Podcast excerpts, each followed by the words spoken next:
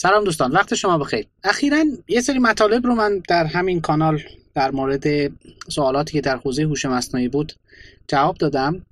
حالا جالبه که یکی دو نفر از دوستان که با حوزه هوش مصنوعی آشنا نبودن یه سوال خیلی خیلی اساسی تر رو مطرح کردن که من فکر کردم شاید جواب دادن به این سوالم خوب باشه به ویژه برای عموم مردم جامعه یا برای افرادی که دانشجویان و محققینی که با حوزه هوش مصنوعی آشنا نیستن جالب باشه. اونم اینه که اصلا هوش مصنوعی چیه؟ معنای هوش مصنوعی چیه و اصلا چرا اینقدر حالا ما در موردش صحبت می‌کنیم چرا مهمه؟ ارزم خدمتتون که هوش مصنوعی یا حالا عبارت تخصصی و انگلیسیش artificial intelligence و در واقع میشه گفت که هوشمندی مصنوعی به نوعی یک روش و رویکرد هست برای اینکه هوش انسانی رو شبیه سازی بکنه با استفاده از کامپیوتر. ببینید همیشه میگن احتیاج مادر اختراعه. ما هم یک سری نیازها داریم که در طول زمان ماهیت اونها عوض شده. فرض بفرمایید یک زمانی ما می‌خواستیم چیزهایی رو ببریم. خب دست نمی‌تونه محدودیت داره. به خاطر همین چیزهایی مثل چاقو مثل اره اینها اختراع میشن. محدودیت فیزیکی ما رو داره جبران می‌کنه. مثلا یه زمانی می‌خواستیم بریم زیر دریا. خب تجهیزات قواسی اختراع میشن زیر آب. خب این یه چیزیه که ما محدودیت فیزیکیمون رو داریم باهاش رفع می‌کنیم. یا مثلا خب حافظه ما محدوده. مناظر رو عینا که نمی‌تونیم به خاطر بسپریم. میایم دوربین عکاسی رو اختراع می‌کنیم. یا ما خب دستمون کنده در ترسیم و باز ترسیم طرحها. امکان داره اشتباه بکنیم. پرینتر رو اختراع می‌کنیم. و خیلی هر شما هر وسیله‌ای که می‌بینید دور براتون این برای رفع یک نیازی بوده. یا دقت رو افزایش داده یا سرعت رو افزایش داده یا هر دو رو افزایش داده یا هزینه رو کاهش داده. به هر حال یه چیزی از شما تناب تنابم نگاه کنید تنابم یک نیازیه دیگه. ما نمی‌تونیم دو تا چیز رو همینجوری با دست بگیریم محکم نگه داریم. یه نفر باید برای این کل وقتش رو بذاره. خب؟ و معلومم نیست که واقعا همیشه بتونه اینو درست نگه داره یا نه. خب؟ اینها مواردی هستن که فقط نیازهای فیزیکی و محدودیت های فیزیکی ما رو اومدن نشانه رفتن و رفع کردن. اما انسان به مرور پیشرفت می‌کنه و نیازهاش نوعش عوض میشه. ما یه زمانهایی نیاز پیدا می‌کنیم که یک چیزی اختراع کنیم که به جای ما فکر بکنه. یک اصطلاح جالبی رو کوین کلی داره که در واقع در یکی از سخنرانیاش که من بهش پرداختم فکر کنم تو وبلاگ شخصیم در موردش نوشته بودم. موضوع از این قرار بود که ما مثلا میایم موتور رو اختراع می‌کنیم بعد قدرت اینو میان میسنجن با اسب بخار. در واقع داریم یه جور اسبهای مصنوعی به نوعی اختراع می‌کنیم و اصلا واحدش هم اینو داره نشون میده. و ترم جالبی برای این استفاده می‌کنه یک کلمه جالبی رو و اون همین هست artificial power یعنی قدرت مصنوعی.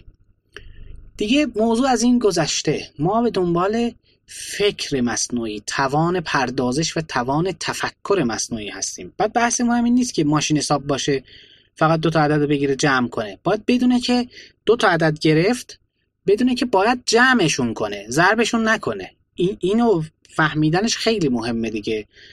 بهش مربع نشون بدید بگید که این مثلا فرض بفرمایید که طولشه این ارزشه یه مستطیلی نشون بدید این طولشه ارزشه متوجه بشه و بهش بگید مساحت. اینو متوجه بشه که چه جوری باید در واقع حساب کنه و باز حالا جلوتر از این و پیشرفته تر از این مثلا یه نوار مغزی رو بهش نشون بدید بگه که خب نه این فرد سالمه. این فرد در معرض یک بیماری هست.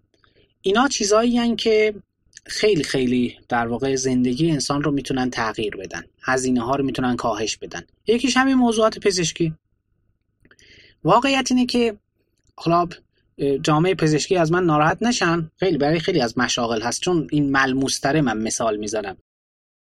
واقعیت اینه که شغل ها اساسا حالا طبقه بندهای مختلفی میشه براشون انجام داد ولی دو تا دسته کلی شاید از نظر من میشه براشون در نظر گرفت. یه سری شغل ها شغل های کارشناسانه و تشخیصی هن. یعنی یه پزشک نگاه می‌کنه به یه کسی میگه این سرما خورده مثلا آنفلانزا داره یا سالمه یا حساسیت فصلیه. کارش اینه طبقه بندی می‌کنه افراد رو.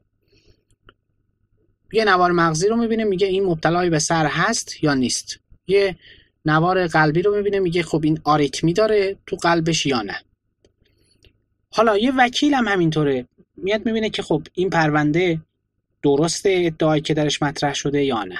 یا یک کارشناس مثلا اقتصادی و دارایی تو اداره مالیات. می‌بینه میگه خب این شرکت واقعا زیانده یا نه؟ این شرکت چجوریه؟ مالیاتش چجوری میشه؟ همه جا ما یک چیزی رو داریم تشخیص میدیم توی این مشاغل. ابتکاری حقیقتا در اینجا اتفاق نمیافته. البته بعضا شاید حالا موقعیت های کوچیکی پیش بیاد ولی در کل اینا وظیفهش اینه که یه سری رول های رو یاد بگیرن و بعد این رول ها رو به صورت مداوم اعمال کنن روی اون کیس هایی که می‌بینن. واقعیت هم همینه. شما میرید تو مطب میشینید. نوبت می‌رسه میرید داخل اکثر پزشکان این کارو می‌کنن. معاینه می‌کنن یعنی مشاهده می‌کنن وضعیت بیمار رو. و بعد اینو تطبیق میدن با یه الگویی که توی اون هفت سال تحصیلات عمومیشون و حتی خب بعدها توی چند سال چهار سال پنج سال تحصیلات تخصصشون یاد گرفتن. تطبیق که دادن خب بیفهمه که خب مثلا فلان بیماری رو داره. داروهای مربوط به این رو با توجه به شرایط بیمار تجویز می‌کنن. تمام. در واقع یک استیت یک حالت مپ میشه به یک تصمیم. هر جا این اتفاق میفته به نوعی یک عمل تشخیصی اتفاق میفته. هر جا. رانندگی هم همینطوره. فرق نمی‌کنه. یعنی یک حالت رو ابزرو می‌کنه مشاهده می‌کنه یک فردی یک عاملی یک تصمیم می‌گیره. یه سری شغلا اینطوری نیستن. نه یک پزشک محققی هست داره روی یک داروی مثلا سرطان کار می‌کنه. خب این باید پترن های مختلف رو بررسی کنه یه سری چیزها رو کشف بکنه یه سری چیزها رو مطالعه بکنه این نه این کارش اینویشن نوآوری واقعا. این یک کار روتینی نیست. حالا اون بخش از هوش مصنوعی که الان داره روش کار میشه و بیشتر در واقع هدف تشخیصی داره همین مشاغل در واقع مشاغلی که به صورت تشخیصی و کارشناسانه هستن اینها رو میاد و هدف قرار میده. و در واقع هدف اینه. همون کاری که یه پزشک انجام میده در تشخیص بیماری در تشخیص شکستگی در تشخیص مثلا یک تومور یا حالا هر فرد دیگری یک قاضی مثلا تشخیص میده دیگه حکم این پرونده چیه؟ و, و اینا سالهای مختلف کارآموزی می‌کنن شاگردی می‌کنن مطالعه می‌کنن یه چیزهایی رو یاد می‌گیرن و بر اساس اونها تصمیم می‌گیرن. اینها رو می‌خوایم شبیه سازی کنیم. یعنی جایی که انسان باید فکر کنه اونها فکر می‌کنن یه چیزی رو تشخیص میدن. این یکی از مهمترین کاربردهای هوش مصنوعی.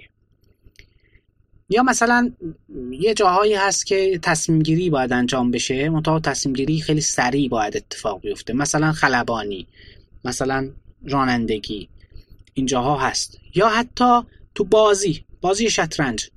ببینید همه اینها خاصیت مشترکشونه نگاه می‌کنیم وضعیت چجوریه؟ بسته به وضعیت تصمیم می‌گیریم. یه دانشی اصطلاحا یک پالیسی و یک سیاستی پشت این موضوع هست.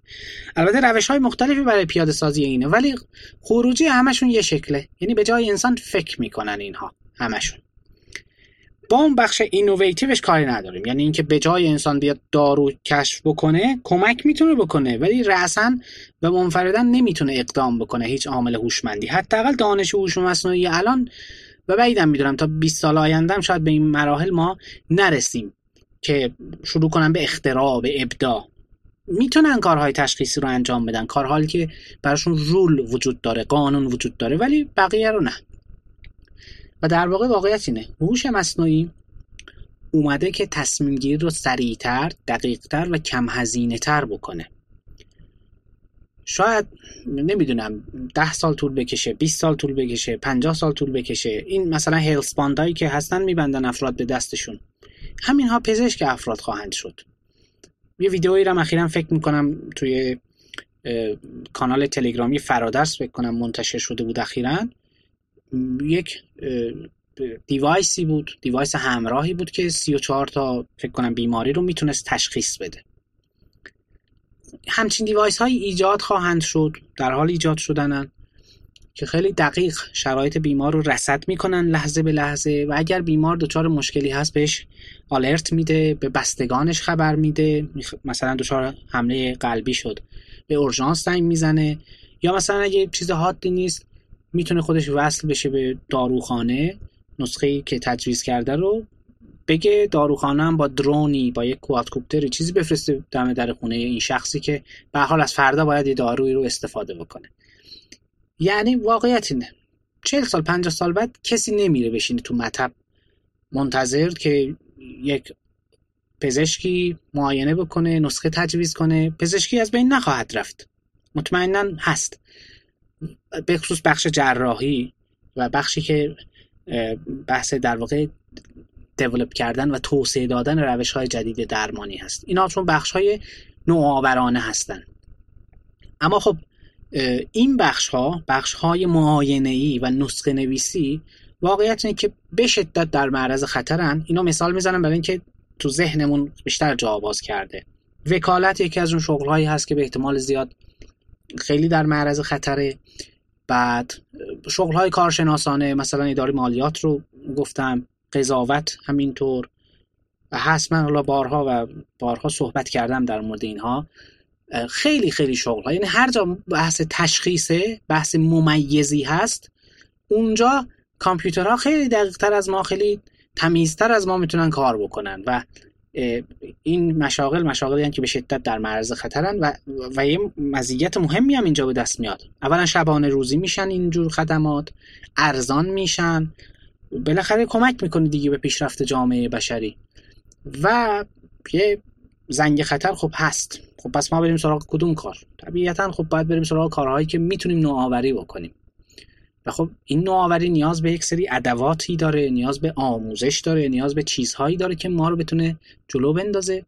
خب این یعنی اینکه باید یک تغییری در شیوه آموزش جامعه هم ایجاد بشه. وگرنه ما یک سری افراد رو خواهیم داشت که مناسب نیاز ما نیستن یعنی یه سری کامپیوتر دارن کاراشون رو انجام میدن. و اینا به خاطر اینکه حائز شرایط نیستن مثل بی سوادن خب حائز شرایط نیستن نمی‌تونن. کارهایی که نیاز جامعه هست اینا رو انجام بدن. و جامعه دیر به جنبه به شدت وابسته به خارج خواهد شد. این یه زنگ خطریه. به حال اما خب حالا از موضوع منحرف نشیم. پس هوش مصنوعی آمده که توان ما چطور یه زمانی ما مثلا میگیم که یه موتوری مثلا 700 اسب بخار قدرتشه. انگار 700 تا اسب بستیم به هم. خیلی فشرده کردیم. شده یک موتوری. الان می‌خوایم یک سری موجودات رو خلق بکنیم. یه سری چیزها رو خلق کنیم که مثلا به عنوان مثال صد مغز انسان قدرت پردازشیشونه.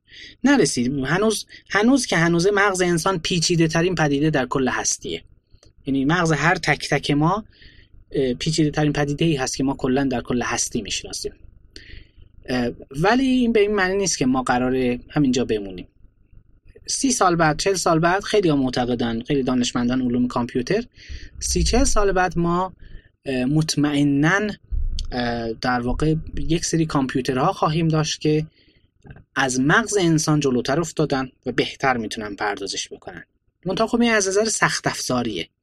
چیزی که به این روح میده و می‌تونه کمک بکنه که این واقعا مثل مغز انسان کار بکنه مثل یک نرم افزاره در این سخت افزار. این باید یک سری روش ها باشه که می‌تونن قابلیت تفکر انسان رو شبیه سازی می‌کنن که این علم هوش مصنوعی مسئول ایجاد این هست.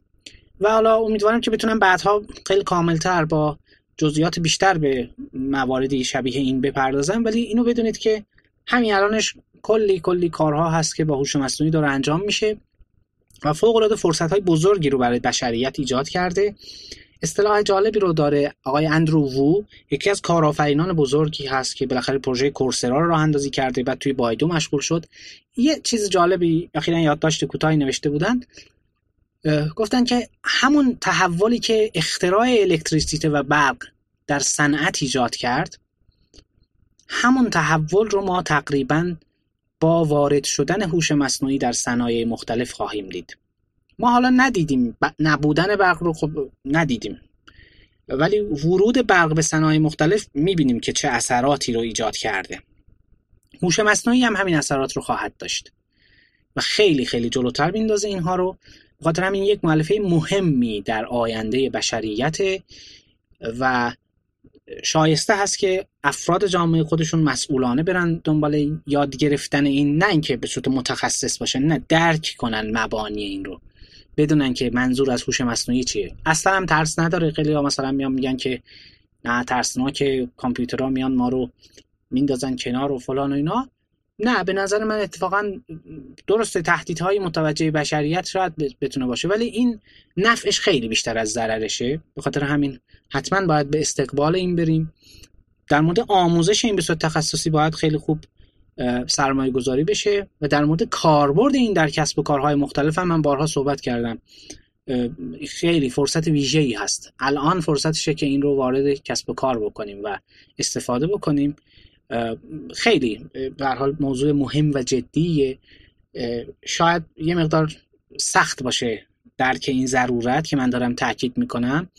منتها خب فقط کافی یک نگاهی به رسانه های مکتوبی بزنید که حالا اغلبم خارجی هستن و ببینید که اونجاها چه چیزایی نوشته میشه تو مجلات تخصصی و چه پیش هایی میشه. ما متاسفانه کمکار بودیم تو این حوزه. به خاطر همین این ضرورت یه مقدار دیرتر درک میشه در جامعه ما. ولی واقعا بحث مهمیه. حالا امیدوارم که بتونیم بعدها در مورد بحث های دیگری در هوش مصنوعی بیشتر صحبت کنیم در مورد کاربرداش در مورد روشهاش و بیشتر آشنا بشیم با این موارد. امیدوارم که این مبحث برای شما مورد استفاده واقع شده باشه و براتون مفید بوده باشه. شما رو به خدای بزرگ میسپارم. موفق باشید.